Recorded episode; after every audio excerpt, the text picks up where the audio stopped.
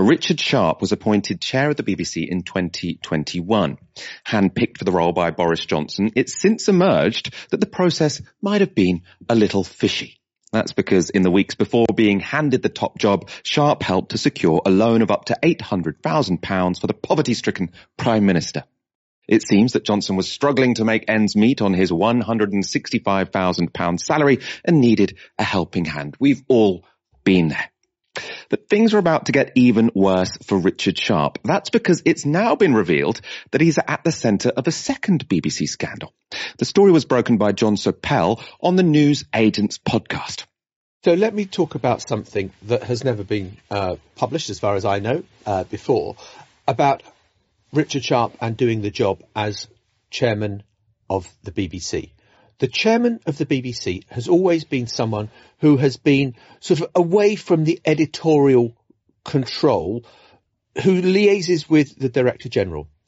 Last year, the BBC was appointing a new director of news, the most critical job for the upholding of impartiality in the corporation. And Richard Sharp insisted that he be on the interview panel to select who the next director of news should be. So someone who had given £400,000 to the Conservative Party was involved in the decision making on who the new head of news would be. And at the time, I am told, there was enormous disquiet at the top of the BBC from people who've been around news and editorial policy for a very long time that this could happen. And I think that there are serious ramifications about that. And also, it seems to be in some conflict with what Richard Sharp said to the select committee when he was talking about how his role would be as chair of the BBC. He's questioned here from the select committee hearing by Julian Knight arguably, if the chair saw herself or himself as a an editor, there's an element of overlap and, a, and potential for overreach. So he saw the potential for overreach, but did it anyway. And uh, to make matters worse, the News newsagent asked former BBC chair Diane Coyle to give her view. It's my understanding, firm understanding, that he was on the selection panel for who the new director of news of the BBC should be. Uh, what do you think of that? He should never have done that. Why? Because of that need to maintain the separation between the um, uh, the the structures that do plug the BBC into the life of the nation and the politics of the nation, and independent editorial decisions. So, to summarise, Boris Johnson's old Tory donor mate and financial fixer is appointed as chair of the BBC. He claims to understand that to protect the impartiality of the BBC, the chair can't get involved in editorial decisions, but then he forces himself onto the panel that was selecting the most important editorial job at the BBC. That's the head of news, which just happens to be the job most likely to impact his Tory pals. Of course, Sharp denies any wrongdoing. We might want to ask though, what's the mood over at the BBC? It doesn't look great for them. And according to a source in the Times, staff in the newsroom are, quote, mutinous. And they report that Sharp has hired a crisis communications specialist to help him deal with the drama. Let's hope for his sake they're worth the money. This is a really kind of difficult one that brings up a lot of things that I find when talking about the BBC and the kind of direction that the BBC is going in. Because obviously this is like an incredibly explicit and problematic and worrying violation of what we are told the BBC is there to do and this kind of separation of structures in order to maintain this idea of like rigor, rigor and integrity and, and obviously that magic word, um, impartiality. Uh, but obviously when it comes to the BBC, there's kind of embeddedness between, you know, the BBC and the British state it's not unprecedented. Like it's kind of always been there. The BBC has always cleaved towards the establishment. It's always had this symbiotic relationship with the government, with the state more broadly. There are so many like meta studies, um, you know, studies or studies that, uh, that, that have been done that show that there is this kind of revolving door between, you know, its editorial direction and people in establishment and, you know, establishment political and financial class. Um, you know, that's disproportionately where their sources come from. It, it's kind of, there's always been a f- far more overlap in that relationship than we would like to believe and that, you know, our ideal of what the BBC is, uh, kind of tells us there is. Uh, you know, the, and, and essentially that, the, the impartiality thing is like in many ways a self-serving kind of myth.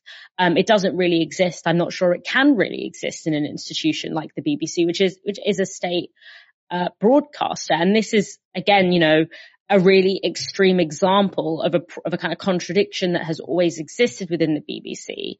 Um, to have someone that closely connected to a prime minister, basically quid pro quo, being handed this really like influential role in the BBC and then to not only hold that role, but to actually extend the reach of that role beyond what it already had, had, had been because whilst we can acknowledge all of the problems that have historically existed in the BBC and that this idea that, you know, they really have the capacity to truly hold, you know, speak truth to power and to have impartiality when they are part of the state and they have this shared connection, um, with so many establishment figures at the same time, obviously, you know, the marketization of the BBC that has been happening in the past 15 years has made this problem significantly worse. It's made the sort of small c and big C conservativeness, the conservative character of the BBC even more intense. It's, it's made it even harder for the odd, you know, genuinely critical and creative media content and political journalism to kind of squeeze through the cracks in the way that historically it's been able to. So despite that historic problem and that kind of, that ongoing frustration that progressives will have with the BBC, there is still a sense that we're losing something and that there is, there is a, that throwing our hands up and, and handing it wholesale over to market forces and to such explicit government corruption is this really deep loss. And I think it becomes then really difficult to, okay, well, how do we cultivate? It's not like the NHS, which at one point like actually did what it was meant to do and genuinely, you know, was provided an essential service to people. The BBC has always had this problem of cleaving towards the establishment and not being completely transparent in the overlaps between it, both in terms of its cultural and social makeup, but also in terms of its financial makeup and the, the forces that it's supposed to hold to account. So at least it's difficult to kind of cultivate a desire and a, and a, a campaign, as it were, to, to protect that. But then at the same time, the fact that we're losing the tiny shred of what we of what the BBC was, you know, that tiny shred that was really useful that did give us things like, you know, ways of seeing by John Berger and all of these amazing critical and, and political imagination and things that really expanded our political imagination. Um, you know, there's a kind of tension there and it really feels like something really profound is, is, is being lost. And that's, that's incredibly, incredibly sad. It's not the end of the Richard Sharp saga, what we've told you already, because it's also emerged that the panel that appointed him chair of the BBC included two Tory cronies.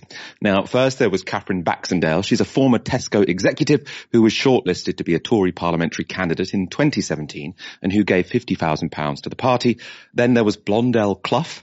She's the wife of the North Sea oil tycoon Algy Cluff, who used to be chair of Johnson's former employer, The Spectator.